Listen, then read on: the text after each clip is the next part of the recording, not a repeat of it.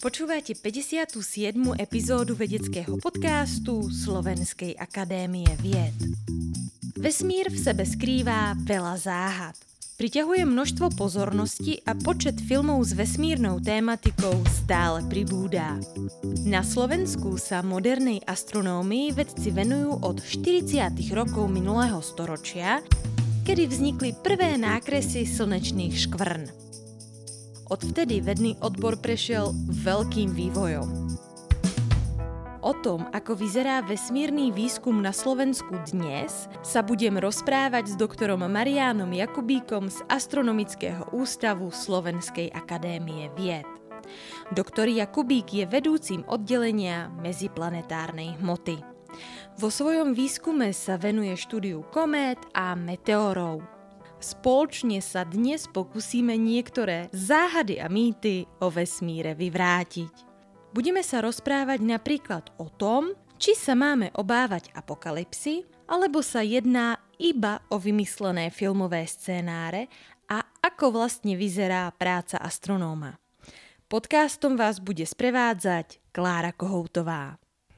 Pán doktor, vítajte v podcaste Slovenskej akadémie vied. Témou nášho rozhovoru bude meziplanetárna hmota, ale neobídeme ani asteroidy, meteory a meteority. Na začiatok by sme si mohli urobiť trošku poriadok v týchto pojmoch. Čo je čo a aký rozdiel medzi nimi je? Veľmi dobrá otázka, pretože v princípe ani samotní vedci nejakým spôsobom nenašli nejakú takú ostrú hranu medzi týmito objektmi. Špeciálne zda medzi asteroidmi a meteoroidmi, Meteoroid to je teleso menšej veľkosti, ktoré sa pohybuje v medziplanetárnom priestore medzi planetami. Meteor to je ten jav, ktorý vidíte na oblohe a meteorit je ten samotný objekt, ktorý dopadne až na Zem. Takže v princípe meteoroid je ešte to teleso, ktoré sa nezrazilo zo Zemou a medzi asteroidom a meteoroidom, keďže to sú tie telesa, ktoré lietajú v medziplanetárnom priestore, neexistuje nejaká úplne jasná hranica, ale v zásade ten asteroid by malo byť teleso, ktoré, ktoré už teda v okolí neho sa nenachádzajú nejaké iné menšie čiastočky v zásade. V minulosti bol hosťom vedeckého podcastu Slnečný fyzik. Teraz tu máme vás, teda človeka z úplne iného oddelenia. A preto ma zaujíma, že aké témy presne skúma vaše oddelení?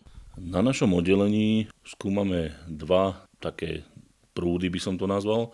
Samozrejme študujeme objekty medziplanetárneho priestoru, čiže kométy, asteroidy alebo teda planétky, aj meteóry, samozrejme aj samotné pohyby planét a tak ďalej. Dá sa to rozdeliť na dva prúdy v tom zmysle, že jedna skupina študuje fyzikálne vlastnosti týchto telies, respektíve ich tvary a potom nejaká ďalšia skupina druhá študuje ich dráhy, nejaký dynamický vývoj týchto telies, teda dráhy tých telies, kde sa mohli nachádzať s tým súvisí aj samozrejme nejak modely, rôzne modely vzniku slnečnej sústavy, planét a ďalších teda telies. Aké na to používate prístrojové vybavenie? Čo sa týka štúdia teda tých fyzikálnych vlastností, tak samozrejme sú to teleskopy, ktorými pozorujeme tieto telesa, asteroidy a kométy. Tam používame rôzne metódy, takou štandardnou je fotometria a ďalej sa rozvíja už aj nejakým spôsobom spektroskopia týchto telies, kde vieme potom hľadať nejaké nazvieme to farby, respektíve nejaké zloženie už potom chemické. A čo sa týka toho dynamického vývoja, tak samozrejme to sú v drvivej väčšine počítače, dokonca aj teda rôzne klastre a superpočítače, ktoré teda používame na modelovanie a nejaké simulácie toho dynamického vývoja tých telies. Ako ďaleko dovidia tie vaše teleskopické oči, keď to tak môžem nazvať? V astronómii v zásade Nehovoríme o tom, že ako ďaleko dovidia, ale aký najmenej jasný objekt dokážu tie ďalekohľady pozorovať. Dá sa povedať, že takým nejakým odhadom by mohla byť nejaká, my to voláme, že magnitúda, to je nejakým spôsobom jasnosť toho objektu, aj keď je teda nie veľmi jasný, ale dá sa pozerať do nejakej možno 19. 20. magnitúdy. Záleží teda pre akú tú metódu. V princípe je to asi tak, že keby sme ten ďalekohľad namierili na mesiac, planetu a tak ďalej, tak v zásade to pre nás nie sú dáta, ktoré sú vhodné, pretože ten čip, na ktorý zbierame to svetlo, by bol preexponovaný. To znamená, že tieto objekty sú samozrejme oveľa, oveľa jasnejšie, ako je tá naša limitná jasnosť a teda môžeme pozorovať oveľa menšie telesa. Pre nezainteresovaných ľudí znie práca astronóma veľmi romanticky. Je to naozaj tak? V špeciálnej minulosti to bolo naozaj teda tak, že ľudia museli nejakým spôsobom v tej kupole aj pri tom ďalekohľade sedieť aj v tých mrazivých zimných večeroch. Teraz je to už z tohto pohľadu trošku menej romantické, lebo tam máme teda kamery, ktoré potom nejakým spôsobom snímajú ten obraz a ten operátor, ten astronóm, ten pozorovateľ sedí v zásade v kancelárii pri počítači a zbiera teda tie dáta. A to je vlastne teda dá sa profesionálna astronómia a našou prácou teraz, na rozdiel teda od toho, že v minulosti boli časy, keď sa zbierali tie dáta a robili sa nejaké predbežné analýzy, tak teraz v zásade my potrebujeme spracovať tie dáta, ktoré už sú nejakým spôsobom predspracované a potom nastupuje tá veda, kde teda rôzne modely skúšate a snažíte sa nejakým spôsobom vysvetliť ten auto, čo ste napozorovali. Takže z tohto pohľadu by som povedal, že to je menej romantické, ale samozrejme je to stále fascinujúca vec hľadať nejaké teda úplne nové poznatky v tejto, v tejto oblasti. Znamená to, že sa dostanete teda do v úvodzovkách terénu alebo naozaj sedíte väčšinu svojho času iba v kancelárii? Keďže ja pracujem v tej oblasti tých dynamických vlastností tých telies, teda študujeme nejaké dráhové vývoj telies medziplanetárnej hmoty a teda už v tejto dobe aj nejakých extrasolárnych prípadných systémov, ktoré sú nie okolo Slnka, ale okolo iných hviezd, tak e, v tomto zmysle je to v princípe práca v kancelárii, kde teda programujeme a snažíme sa nejakým spôsobom nasimulovať, namodelovať nejakú situáciu a to potom vlastne púšťame na výkonných počítačoch. Ten druhý smer, tie fyzikálne vlastnosti, ktoré študujú a teda tvary, tak tam ešte je možnosť nejakým spôsobom sa zúčastňovať tých pozorovaní, ale väčšinou to robia teda vyškolení pozorovatelia a naši vedeckí pracovníci samozrejme sa tiež zúčastňujú, pokiaľ potrebujú nejakým spôsobom nasmerovať tú vec niekam, kam oni potrebujú, zistia možno nejakú maličkosť, ktorú treba vylepšiť alebo pozorovať nie iným spôsobom, ale v inej nejakej takej časovej škále a podobne. Takže tam ešte sa oni môžu zúčastňovať týchto pozorovaní. Vaše pracovisko je okrem iného aj na skalnatom plese. Chodíte tam niekedy? Na tom plese to je také ikonické observatórium pre slovenskú astronómiu. Sme veľmi radi, že už je tam 80 rokov tohto roku. Budeme oslavať ako ústav 80. výročie, keďže prvýkrát bolo 19. septembra pozorované v tom prípade Slnko 1943, čiže to je 80 rokov. Tým, že som členom vedenia a teda aj vedúcim oddelenia hmoty, tak sa tam samozrejme idem pozrieť a skontrolovať. V posledných dvoch rokoch sme tam chodili častejšie, lebo sme mali prestavbu, opravu strechy aj kupol. Chodili sme tam na kontrolné dni v rámci tejto stavby, takže sme tam boli pomerne často. Vtedy boli samozrejme pozorovania pozastavené, to nebolo možné. A teraz sme sa rozbehli po tých dvoch rokoch znova do pozorovaní a samozrejme v rámci teda tej funkcie a podobne tak sa zaujímam o to pracovisko a verím, že sa mi podarí čoskoro sa tam dostať aj ako na nejakú pozorovateľskú noc, aby som sa znovu vrátil do svojich študentských čias, keď som tam ako PhD študent chodil pozorovať. To musí byť celkom taký splnený sen, nie pracovať akože takto na skal na tom plese a, a aké to je vlastne vôbec jazdiť do roboty lanovkou, to je pre nás akože veľmi nepredstaviteľné.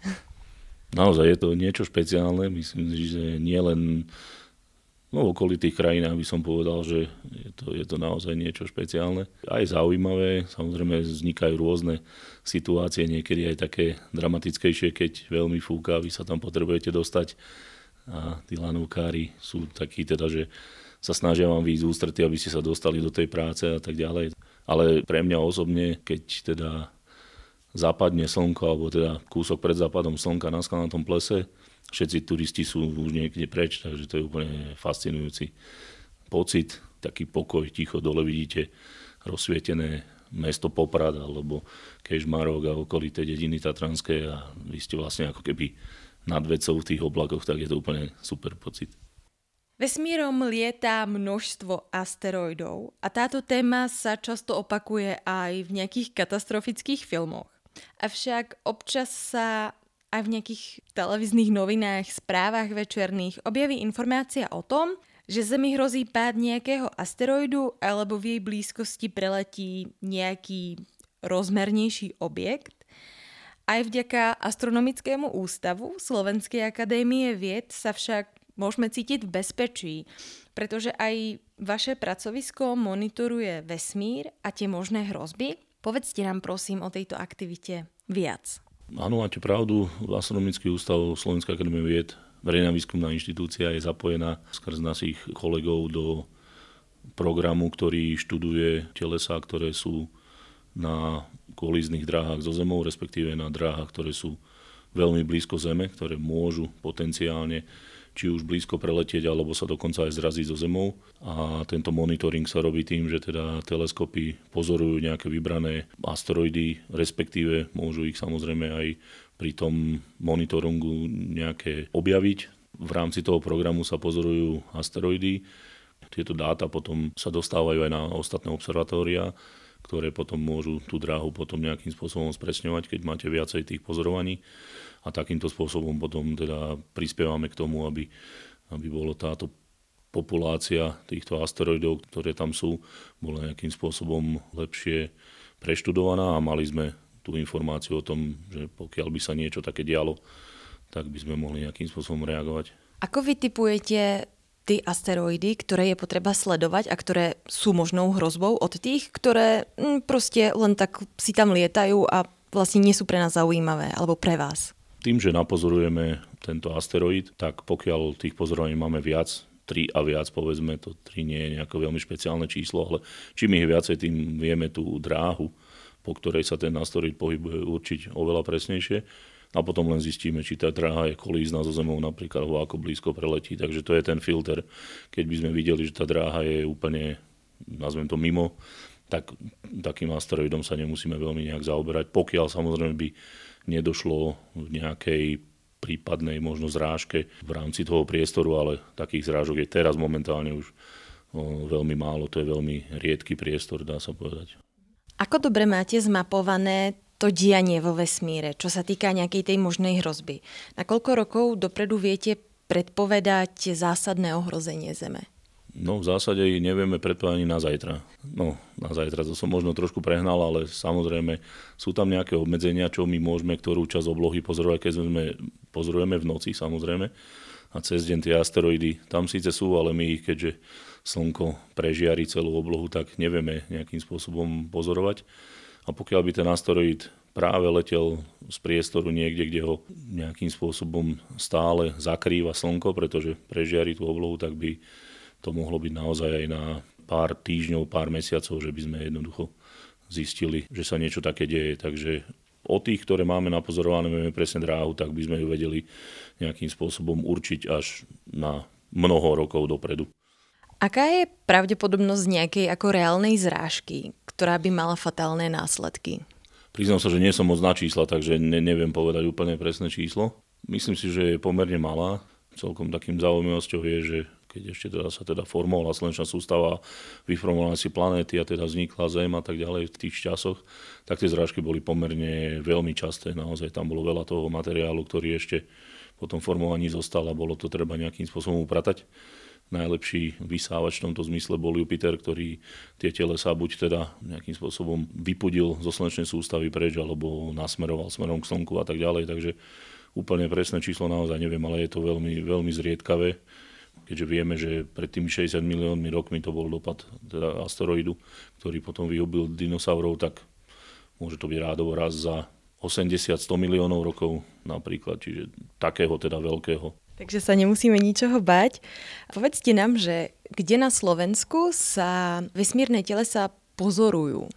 Tak samozrejme na ľudových hvezdárniach, ktoré nejakým spôsobom sprostredkujú túto informáciu verejnosti a je to vlastne ich taká nejakým spôsobom základná činnosť. Samozrejme, študoval som na matematicko-fyzikálnej fakulte, teraz je to už fakulta matematiky, informatiky, fyziky a informatiky. A oni majú svoje vlastné observatórium v Modre, AGO Modra. A potom máme ešte ďalšiu univerzitu UPEŠ, Košicia, ktorá má na kolonickom sedle, teda kolonicu, observatórium. Komu dávate vedieť, keď e, objavíte v tom vesmíre niečo zaujímavé? Tak ako som spomínal, ten program, teda to NEO alebo NEA, čiže blízkozemské asteroidy alebo objekty, tak tam je nejakým spôsobom tá komunikácia zabezpečená, že už priamo tým, že sme v tom zapojení, tak samozrejme tá informácia ide do nejakého centra, kde to potom vyhodnocujú. Samozrejme nejaké iné pozorovania, ktoré urobíme a niečo by sme našli, tak prvom rade to samozrejme spracúvajú potom naši ľudia a posúvajú tú informáciu v rámci štandardného procesu vedeckými článkami a podobne. Čo všetko okrem asteroidov z vesmíru na Zem padá? Ako som hovoril, teda asteroid a meteoroid, tak to je v zásade teleso z rovnakého zloženia, len ten meteoroid je potom teda menší. Môže pochádzať z komét, keď letia blízko Slnka, tak sa uvoľňuje materiál a to môžu byť nejaké čiastočky prachu alebo dokonca aj z asteroidov existujú nejaké meteorické roje, alebo teda meteoroidy. To je taký ten štandardný a by som povedal prirodzený dopad nejakého materiálu. No a teraz po novom samozrejme je mnoho už aj odpadu ľudskej činnosti okolo Zeme a tých rôznych satelitov a iných sond alebo nejakých aj teda možno vojenských vecí, tak, tak toto tiež samozrejme môže dopadať na Zem, ale čo sa týka tých prirodzených, tak to sú teda tie meteoroidy, tie čiastočky väčšinou prachu pochádzajúce z komét alebo aj asteroidov. Väčšina objektov, ktoré smerujú k Zemi, zhorí v atmosfére. Ale stalo sa už niekedy, že by ten dopadajúci objekt, či už meteorit, asteroid, niekoho zranil? No to som si nie úplne istý, či, či zranil. Videl som obrázok, kde meteorit dopadol na auto. A to bol naozaj skutočne meteorit. S tým zranením človeka nie som si istý. Aj v terajšej dobe môžu byť rôzne hoaxy, ale myslím, že nie. Aké veľké množstvo tej vesmírnej hmoty na nás ročne spadne? Predpokladám, že to budú nejaké tony, ale netuším naozaj, koľko presne. Ako staré sú telesa, ktoré na Zem z vesmíru padajú? Pokiaľ sa bavíme o tých, o ktorých teda hovoríme o špeciálne asteroidoch, možno kométach, teda tých čiastočkách týchto telies, tak sú to väčšinou telesa, ktoré boli už pri formovaní sa planét, teda pri vzniku slnečnej sústave, čiže rádovo nejakých 4,5 miliardy rokov dozadu. Predstavte si, že sme niekde v lese na prechádzke a zrazu objavíme nejaký kameň alebo objekt, ktorý nám bude pripadať zvláštny, iný, proste niečo sa nám na ňom nebude pozdávať. Ako spoznáme, že sa jedná o meteorit? Také základné možno vlastnosti alebo teda prejavy, ktoré by bolo treba overiť hneď, sú, či je to napríklad magnetické, či to reaguje na magnet, a potom by to malo byť niečo také hodne čierne, také až, teda keďže to preletelo tou atmosférou, ionizovalo vzduch a pritom sú obrovské teploty, tak tam, tam by malo byť taký nejaký smečený vzhľad. V tejto súvislosti môžem povedať, že na astronomický ústav chodia denne jeden alebo povedzme za týždeň 3-4 krát nejaké takéto fotky, že to bude určite meteorit a naozaj máme ľudí, ktorí tomu rozumejú a hneď z tej prvej fotky vidia, že to môže byť nejaká škvára alebo nejaká takáto, takýto materiál, čo už prešiel teda ľudskou činnosťou a nie je to teda meteorit. Myslím, že sa ale napriek tomu podaril jeden aj na základe takéhoto oznámenia a to je štandardná služba, ktorú samozrejme robíme, čiže ľudia pokiaľ potrebujú nejakým spôsobom pomôcť týmto, tak ľudia sa na nás môžu obrátiť a určite im erudovane odpovieme, že o aký kameň ide. Znamená to, že by aj tie meteority mali nejakým spôsobom byť cítiť za spáleninou? To si myslím, že nie je nutné. Predsa ten kameň môžete nájsť aj po dlhšej dobe a to už tam podľa mňa nebude, takže nemyslím si, že to je dôležité. Keď uh, nájdem nejaký takýto kameň, ktorý mi príde akože podozrivý a budem mať pocit, že spadol z vesmíru, čo mám urobiť? Mám vám napísať, alebo si ho môžem nechať? Ideálne bude, keď nám napíšete a pošlete fotku. My potom vieme nejakým spôsobom spätnú väzbu dať, či to je ono.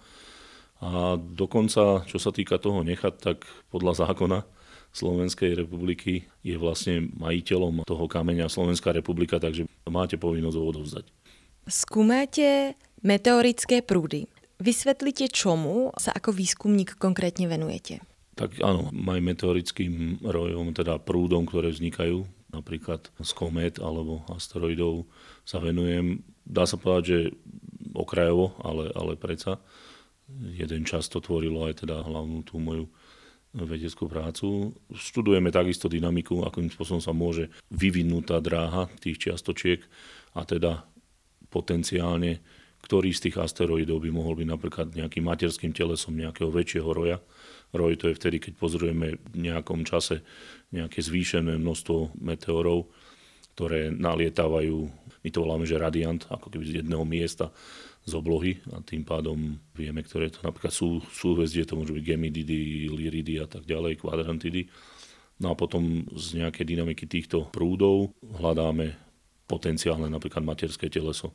V prípade geminid je to práve asteroid Féton. Lajci často vedia len to, v ktorom období, ktoré prúdy padajú. A keď je pekné počasie, Tešia sa z pozorovaní, ktoré sa často dajú robiť aj nejakými malými ďalekohľadmi alebo dokonca voľným okom.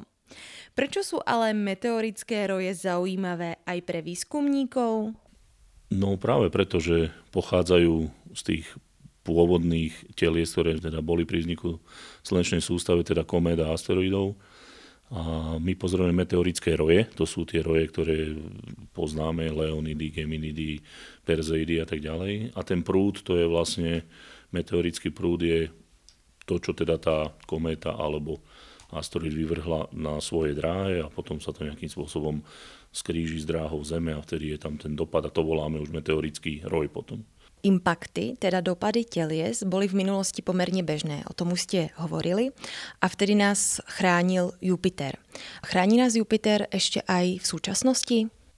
Tak v princípe chráni, aj keď teda už ako keby nie je prečím, pretože ten materiál tam nie je v takom množstve a v takom nejakom chaotickom priestore. Slnečná sústava aktuálne je v zásade taká umiernená, planéty sa pohybujú po takmer kruhových dráhach, na svojich miestach a naozaj, čo sa môže stať, je samozrejme nejaký objekt, ktorý priletí mimo slnečnej sústavy a ten môže nejak zvýšiť tú našu pozornosť. A potom, keďže ten priestor je obrovský a je veľmi riedko osídlený, alebo ak by som to povedal týmito asteroidmi a kometami, tak samozrejme z času na čas sa môže stať, že napozorujeme, zistíme niečo na kolíznej dráhe, ale gro toho materiálu je viac menej už ako upratané, by som povedal. Čisto teoreticky, možno, že to je iba scenár z nejakého katastrofického filmu, ale vedeli by sme sa na toho Jupitera spolahnúť aj v súčasnosti? Jeho gravitácia tam stále je.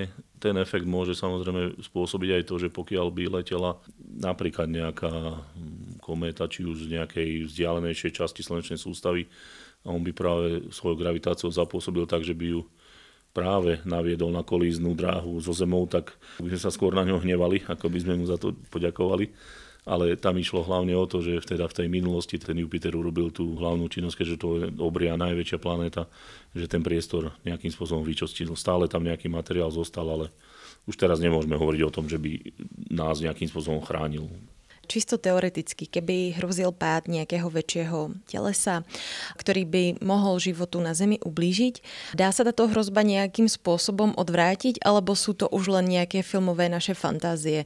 Ako príklad ma napadá to, čo spravil Bruce Willis eh, v Armagedone. Toto je veľmi častá otázka, ktorú teda dostávame. Aj tie najšialenejšie filmy, ktoré o tomto existujú, ešte nemusia byť úplná hlúposť. Čiže dá sa povedať, že to, čo je v tých filmoch, je tak možno ani nie, že polpravdy, ale ešte sme to nikdy neodskúšali. Existujú rôzne, aj šialenejšie, aj menej šialené teórie, čo s tým robiť, ale definitívne môžem povedať, že by sme mali veľký problém. Čo nás v rámci vesmíru momentálne ohrozuje asi úplne najviac? Tak v rámci vesmíru samozrejme takéto nejaké nebezpečné planétky a kométy, o ktorých dlho nevieme, respektíve sme veľmi neskoro zistili. Aj keď nie som teda slnečný fyzik, ale myslím si, že aj Slnko, aj keď je to veľmi pokojná hviezda, tak má niekedy svoje také, nazvime to, nie že záblesky, ale špeciálne pri tom výrone koronálnej hmoty, ktorý tedy Slnko vypudí nejakú časť svojej atmosféry, to nazvime. A sú to vysokoenergetické častice. Tie, keď dopadnú na Zem, tak chvála Bohu, že máme teda magnetosféru, ktorá nás ochraňuje, ale môžu spôsobiť v tomto našom pretechnizovanom svete obrovské škody pri nejakých, že by odstavili proste satelity, napríklad len GPS a podobne, tak by to bol veľký problém. Takže aj toto je taká vec, ktorú momentálne sa veľmi intenzívne sleduje. Volajú to tzv. vesmírne počasie. Naozaj nejakým spôsobom vedia predpovedať aspoň nejaký čas dopredu, že niečo také sa môže stať, aby sme sa vedeli nejakým spôsobom zariadiť, ale tieto javy nespôsobia vyhubenie ľudstva, čo by mohol napríklad spôsobiť nejaký taký väčší asteroid na kolíznej dráhe. Mne ešte napadá, že či nie je pre nás nejakým spôsobom ohrozujúca čierna diera. Tak čierna diera v princípe je v strede našej galaxie, čo je pomerne ďaleko od slnečnej sústavy. Myslím si, že to je už veľmi abstraktný problém, alebo teda niečo, čo by sa mohlo stať a keď tak možno v nejakej ďalekej budúcnosti, ale to už myslím si, že ani Slnko nebude nejakým spôsobom, neprežije to nazvime. Takže nachádzame sa na celkom kľudnom mieste v rámci galaxie. Slnko je pomerne pokojná hviezda. Skôr máme ten problém možno niekde vnútri slnečnej sústavy a samozrejme môžu existovať nejaké také objekty, napríklad asteroidy na dráhach, ktoré priletujú naozaj z mimo slnečnej sústavy a tie by potom mohli spôsobiť aj také, že by jednoducho sa zrazili zo zemou. A na to už potom musíme myslieť alebo nejakým spôsobom riešiť tie rôzne scenáre, ako, ako sa z toho dostať. Rubrika Buď alebo Cestovanie v čase alebo do vesmíru? Asi v čase, pretože keďže vlastne vesmír mám nejakým spôsobom predstavu o tom, kde sa nachádzame, ako vyzerá slnečná sústava a študoval som ohľadne toho nejaké veci. Samozrejme, keby sa človek vedel dostať k nejakej čiernej diere, to už sú ale také, také veľmi. A čo sa týka v čase, tak fascinuje ma aj napríklad úplný pôvodný vznik Zeme, keďže sa ukazuje, že to mohlo byť zrážkou s veľmi podobným telesom Teja. Niekde v tých časoch, ako vlastne ten život začal, pretože to je naozaj fascinujúca vec, že na jednej z planét nejakej úplne štandardnej slnečnej sústave sa vyvinul život, tak to je podľa mňa úplne fantastická vec. Deň alebo noc? Noc skôr. Jednak je to možno profesionálnou deformáciou trošku, ale mám taký pocit, že aj som sa mnohokrát učieval na vysokej škole v noci, pretože vtedy bol taký kľud na okolo nie, že by som nemal rád ako denný zhon, ale tá noc je pre mňa predsa len taká priateľnejšia. Kniha alebo film? Asi film, lebo samozrejme kniha je super vec za mňa, len nie, že by som sa nevedel na to sústrediť, ale čítam mnoho článkov, aby som bol teda nejakým spôsobom v obraze. Ten film je taká oddychovka, že sa pozeráte do blba a niečo pred vami beží. Takže asi ten film skôr je to také jednoduchšie na vnímanie. Interiér alebo exteriér? Myslím, že exteriér.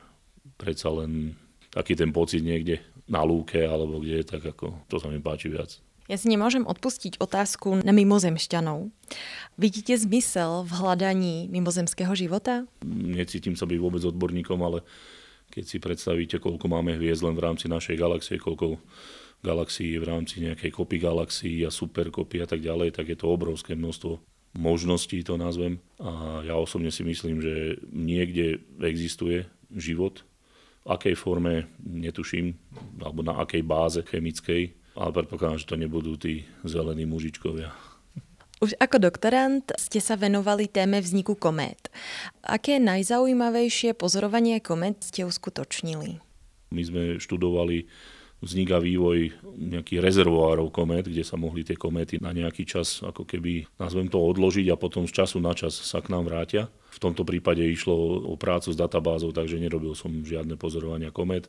Robil som to len v rámci ako PhD štúdia, v zmysle toho, že som chodil pozorovať na skalnaté pleso, ale tam sme vtedy pozorovali aj kométy, ale to bola skôr, volá sa to fotometria, teda zmeny nejakej jasnosti a tak ďalej. A toto nejakým spôsobom nemalo práve priamy súvis s tou prácou, ktorú som potom robil ako doktorant. To znamená, že ste vychádzali z nejakých počítačových dát? Áno, sú to samozrejme pozorované dáta, pozorované kométy, teda ich dráhy, teda že napozorujeme nejaký oblúk na tej dráhe a vieme tadiaľ nejakým spôsobom fitnúť eh, dráhu a teda poznáme tie dráhové parametre. A my sme teda urobili nejaký model za nejakých podmienok, kde boli planéty, ako boli a tak ďalej. Koľko rokov spustili sme simuláciu a na konci sme sa snažili nejakým spôsobom nájsť či už súlad alebo nesúlad s tými pozorovaniami. Samozrejme v astronómii je vždycky finále porovnanie s tým, čo máte napozorované. Bez toho žiaden model, žiaden scenár nebude ani prijatý, ani vlastne by nefungoval. Musíte to vždycky dať do toho súladu, respektíve nesúladu, proste porovnať to na konci. Existuje nejaká ako keby medzinárodná databáza, alebo vlastne tú databázu má každá tá inštitúcia alebo každá krajina vlastnú? V tomto je astronómia veľmi demokratická, aby som to nazval. A vždycky to bolo tak, že existovali nejaké centra, ktoré to nejakým spôsobom spájajú dohromady. Že jednotlivé inštitúcie posielajú dáta do jedného centra, napríklad pod Medzinárodnou astronomickou úniou, kde sú tie dáta potom dostupné pre všetkých, môžu ich používať tie databázy. Samozrejme tomu predchádza ešte taká nejaká preddatabázová éra, kedy keďže si to napozoruje tá inštitúcia, mnohokrát sú to obrovské peniaze v nejakých satelitoch, takže majú právo spracovať tie dáta a potom ich vlastne až dajú public, teda verejné ale v zásade máte, máte možnosť používať dáta z celého sveta, ktoré si viete nejakým spôsobom jednoducho stiahnuť a máte katalóg napríklad kometárnych dráh, alebo my máme na Astronomickom ústave priamo databázu meteorickú a tiež je to vlastne verejné po nejakom prekontrolovaní svojím spôsobom tých dát, či sú teda konzistentné a môžu ich ľudia používať vo svojich modeloch. So vznikom komét súvisí aj o ortov oblak. Prečo je tento vesmírny objekt pre vás zaujímavý? Ako som spomínal pred chvíľou, tak vlastne práve to je nejakým spôsobom rezervoár, kde sú zakonzervované tie pôvodné kométy alebo pôvodné telesa, ktoré vznikli pri formovaní sa slnečnej sústavy. Ukázalo sa nejakým spôsobom, že napriek tomu, alebo poviem to trošku inak, že to, čo pozorujeme, tak počas tých 4,5 miliard rokov by sa ukazovalo, že ten materiál by sa mohol ako keby minúť, ale stále nejakým spôsobom tam tie kométy máme, takže ukazuje to na to, že musia existovať nejaké rezervoáre. Jedným z nich je práve tento Hortov oblak, ktorý vznikal hneď pri tom formovaní sa slnečnej sústave, kde z nejakých dynamických dôvodov sa tie telesa tam dostali a teda krúžia tam ako keby doteraz. Ak nastane nejaká, nazvem to porucha, napríklad prelet blízkej hviezdy, ten Ortov oblak je veľmi rozsiahly, až v vzdialenosti okolo 200 tisíc astronomických jednotiek, keby nejaký blízky prelet hviezdy, tak môže narušiť tie dráhy tak, že znova sa vyberú smerom do slnečnej sústavy a potom ich budeme pozorovať ako nové kométy. Keďže budú nové a neprešli ešte tým planetárnym systémom, tak majú aj množstvo ľadu a rôznych teda plynu v sebe a môžu zažiariť nejakým spôsobom jasne na oblohe, čo potom ľudí fascinuje. To je vlastne to také finále. Ako je vôbec možné tento objekt pozorovať? Tento objekt bohužiaľ pozorovať nemôžeme, pretože my sa dívame vlastne zo stredu smerom von a on je, nazvime to, sféricky, symetrický, teda taký gulový okolo nás, takže my ho vlastne nevieme pozerať. To je len nepriame. Máme dráhy tých komét, ktoré už prileteli, tie sme napozorovali a nedalo sa to vysvetliť nijak inak, len tak, že to muselo byť tam tak to ste vlastne zistili, že niečo také existuje. A my vlastne dá sa to pripodobniť k tomu, že keď máte nejakú deltu Amazonu a tam teda prichádzajú nejaké brvná tých telies, ako by ste podľa toho, ako prichádzajú, zisťovali, aký je ten VR tej Amazonky v tom pralese, kde z ktorého miesta ten kmeň mohol prísť. Takže to je niečo podobné. Vy sa v súčasnosti s kolegami snažíte modelovať a vysvetliť vznik tohto oblaku v súvislosti s hviezdnymi poruchami tohto rezervoáru. O aké hviezdné poruchy vlastne ide? Boli by to nejaké blízke priblíženia hviezd, ktoré by nejakým spôsobom mohli narušiť tento Oortov oblak. Vyučujete na Univerzite Pavla Jozefa Šafárika v Košiciach predmet Nebeská mechanika. Čo mladá generácia a záujem o astronómiu? Všeobecne fyzikálne vedy, matematické, respektíve prírodné sú trošku v takom nejakom úzadí, takže nie je tých študentov veľmi veľa. V zásade sú podľa mňa dosť podobní, ako sme boli my, čo sa týka nejakého záujmu, že ono je to stále škola, stále je to ako keby štúdium.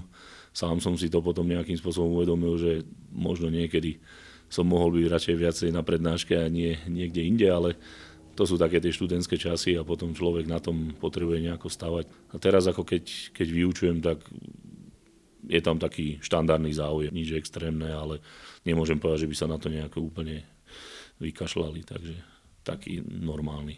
Takže si myslíte, že práve možno nejaká tá ťažkosť tej matematiky a fyziky vlastne odrázá tých študentov, lebo vesmír je naozaj fascinujúci.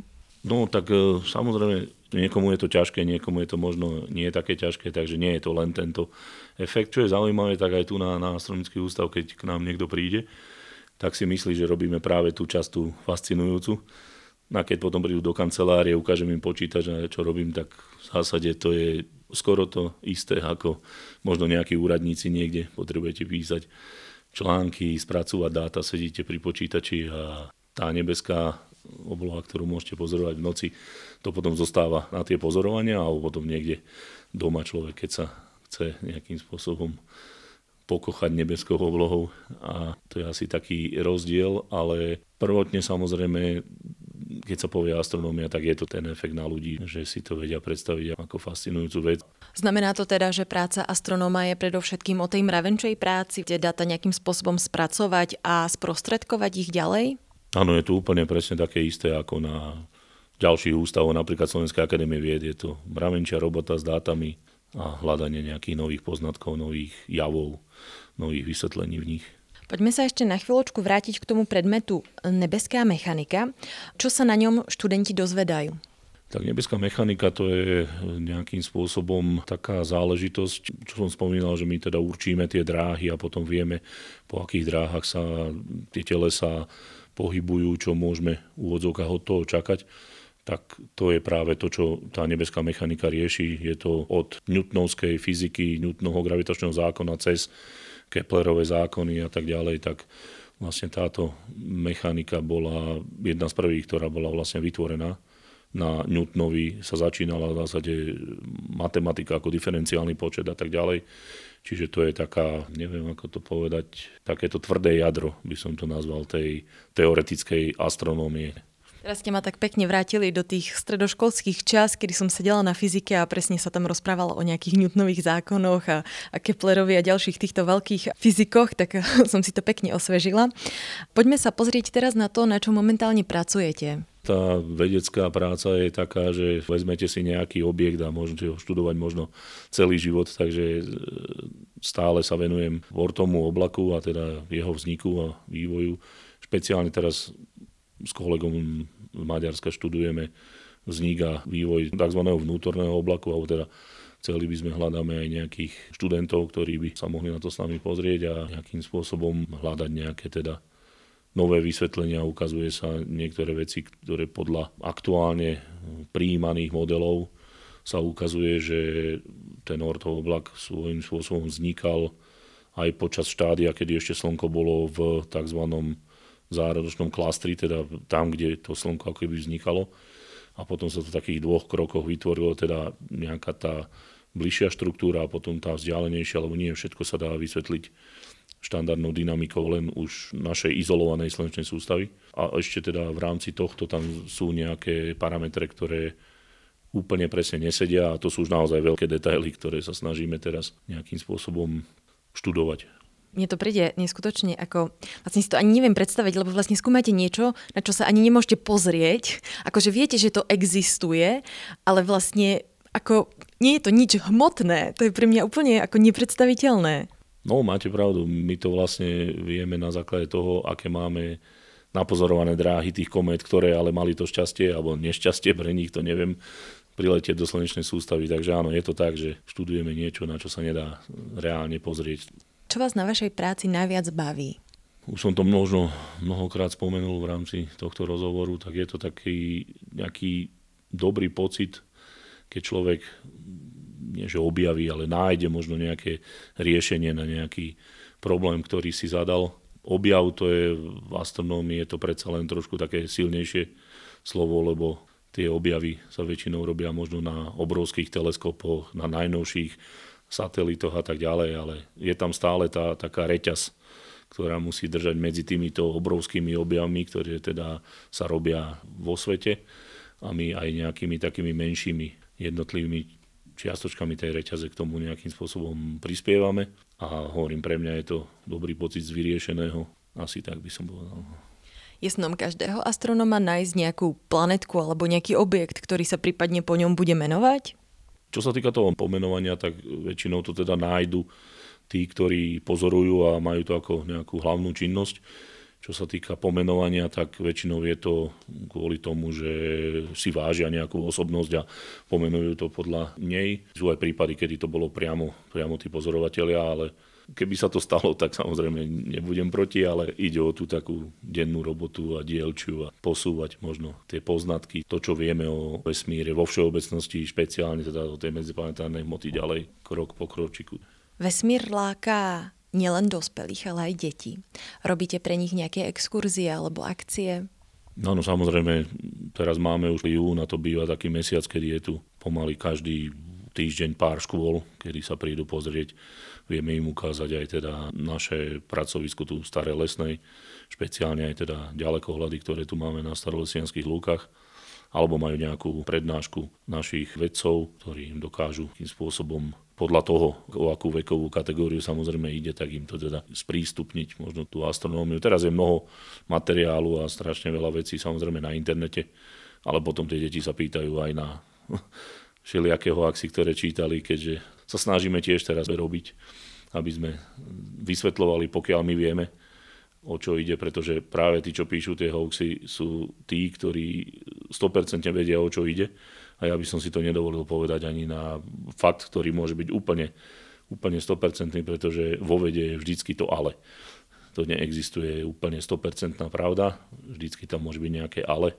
No ale, ale vieme to potom vysvetliť aj tak, že to, čo napríklad idú tými hoaxami, sú naozaj úplne nepravdepodobné vysvetlenia tých javov napríklad. Zažili ste v svojej práci niekedy nejaký neúspech, ktorý vás v končnom dôsledku posunul ďalej?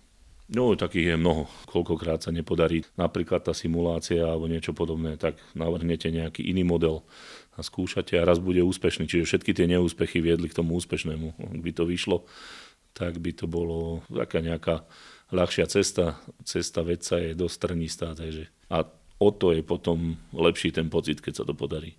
Čo robí astronóm, keď nerobí výskum? No, to je dobrá otázka. Tak mám rodinu, tak samozrejme venujem sa deťom a manželke a, a tak ďalej a potom možno trochu aj niečo okolo domu a tak, nie veľmi, ale občas aj to a a potom možno také nejaké výlety. Nie úplne, že teda loziť po horách, lebo to nie je moja, sa povie, šálka kávy, ale také lepšie dostupné, možno nejaké hrady, múzea a tak, možno niečo na tento štýl. Aké máte koničky, záujmy? tak šport, ale tak samozrejme pasívne, nejaký hokej si pozrie alebo, alebo futbal, to samozrejme. Ja som ešte v mladosti, keď som bol malý, dá sa povedať, hrával hokej, takže to je taká nejaká nostalgia za týmto časom a je to aj takým spôsobom možno odreagovanie sa od nejakých vecí. Keď mám možnosť, tak celku rád aj plávam, ale tých možností nejak nie je veľa. A potom zostáva viac menej ten film, lebo príde ako večera, človek sa sadne k telke a, a pozera. Rubrika Veda versus viera. V čo veríte? To nie je taká úplne jednoduchá otázka. Verím v ľudský rozum. Poprvé je to ľudstvo ako samé, ako, ako celá naša populácia na Zemi, keďže sme sa nejakým spôsobom vyvinuli až do takého štádia, že dokážeme na Zemi žiť a v dobrom aj zlom by som to nazval. A ten rozum ľudský nám vlastne nejakým spôsobom sprostredkúva to, čo nás potom fascinuje, že máme nejaké informácie, poznatky, študujeme rôzne, napríklad vesmír, alebo aj nejaké iné oblasti, tak to je ďaka tomu ľudskému rozumu, že sa nejakým spôsobom vyvinul až do takejto formy. To má samozrejme svoje aj nejaké úskalia, keďže dobre mienené veci niekedy môžu skončiť aj nejak neúplne dobre. Takže ja len berím, že teda v ten ľudský rozum, že si tí ľudia zachovajú to, že nejakým spôsobom nespôsobia nejakú katastrofu na Zemi a tak ďalej, že jednoducho budeme vedieť ďalej sa rozvíjať v tom pozitívnom slova zmysle a ten ľudský rozum nám k tomu bude nejakým spôsobom dopomáhať. A budeme sa stále zlepšovať a teda vyvíjať ako ľudstvo ďalej. Vy ste rozprávali, že nám vlastne z toho vesmíru padá aj nejaký ako odpad, ktorý my tam vlastne dávame z nejakých tých satelitov. Hodne sa v poslednej dobe rozpráva o nejakej ekológii, o toho, aby sme sa správali dobre. Ako veľmi ten vesmírny priestor tiež ako takýmto spôsobom špiníme? Áno, hej, to je taká vec, že v princípe, keď máte nejaký vývoj niečoho, tak e, väčšinou sa na to ľudia pozerajú len tým smerom, že musíme viac, viac dopredu stále nejakým spôsobom a tam potom musí nastúpiť ten rozum, ktorý som spomínal, že možno to nemusí byť kvantitatívne, ale kvalitatívne. A keď teda už napríklad na tej orbite okolo Zeme máme toľko tých rôznych už nefunkčných napríklad satelitov a takýchto vecí, tak to naozaj spôsobuje problémy. Je z toho nejaký odpad, ktorý môže, nemusí a teda padá na Zem a samozrejme nemusíme sa klamať ani na Zemi, je množstvo podobných činností ľudstva, ktoré v tomto zmysle nie sú rozumné a ja len verím v ten rozum, aby to ľudia nejakým spôsobom zmenili. Niečo sa zmeniť dá, niečo sa zmeniť nedá. Tá diskusia je veľmi dôležitá o tom, nie som zástanca ani tvrdo jednej, druhej strany. Treba urobiť nejaký rozumný dialog, kompromis a potom sa k tomu postaviť hm, tvárou a nejakým spôsobom to vyriešiť. Aká hudba lahodí vášmu srdcu? No tak e, svojho času, to bolo, keď som bol mladý, tak sa to delilo na metalistov a depešákov. Ja som bol ten depešák. Z do okolností včera mali koncert v Bratislave, ktorý teda som bohužiaľ nebol, ale to je asi taká kapela, ktorá sa nejakým spôsobom sa držím celý život. A potom vlastne, keď som už starší, samozrejme, tak si vypočujem každú nejakú dobrú pesničku a ešte by som možno k tomu Depeche Mode dal aj možno YouTube a niečo také z tohto súdka. A na záver nášho dnešného rozprávania dajte našim poslucháčom a poslucháčkám tip či už na dobrú knihu alebo na nejaký dobrý film. No, keďže som spomínal, že s tými knihami to je také trošku komplikovanejšie. Dobrý film, tak e, tiež to bude asi trošku také mimo, mimo súdok, ale mne sa pomerne dosť páčia rôzne také detektívky, až, až, až také skôr, e, nemôžem povedať, že thrillery, ale niečo proste o nejakých vyšetrovaniach. A špeciálne sa mi páčia filmy so Žánom Renom a to je ako taký, neviem, či to je aj hodné, ako, ako povedať v zmysle tom, že že asi taký najlepší je tie purpurové rieky pre mňa. Pán doktor, veľmi pekne vám ďakujem za príjemne strávený čas vo vašej spoločnosti. Naše milé poslucháčky a posluchači, dúfame, že ste sa dozvedeli niečo nové a zaujímavé v oblasti slovenskej vedy. Dramaturgicky sa na dnešnej epizóde vedeckého podcastu SAV podielali Katarína Gáliková a Klára Kohoutová. Technická podpora Martin Bystrianský.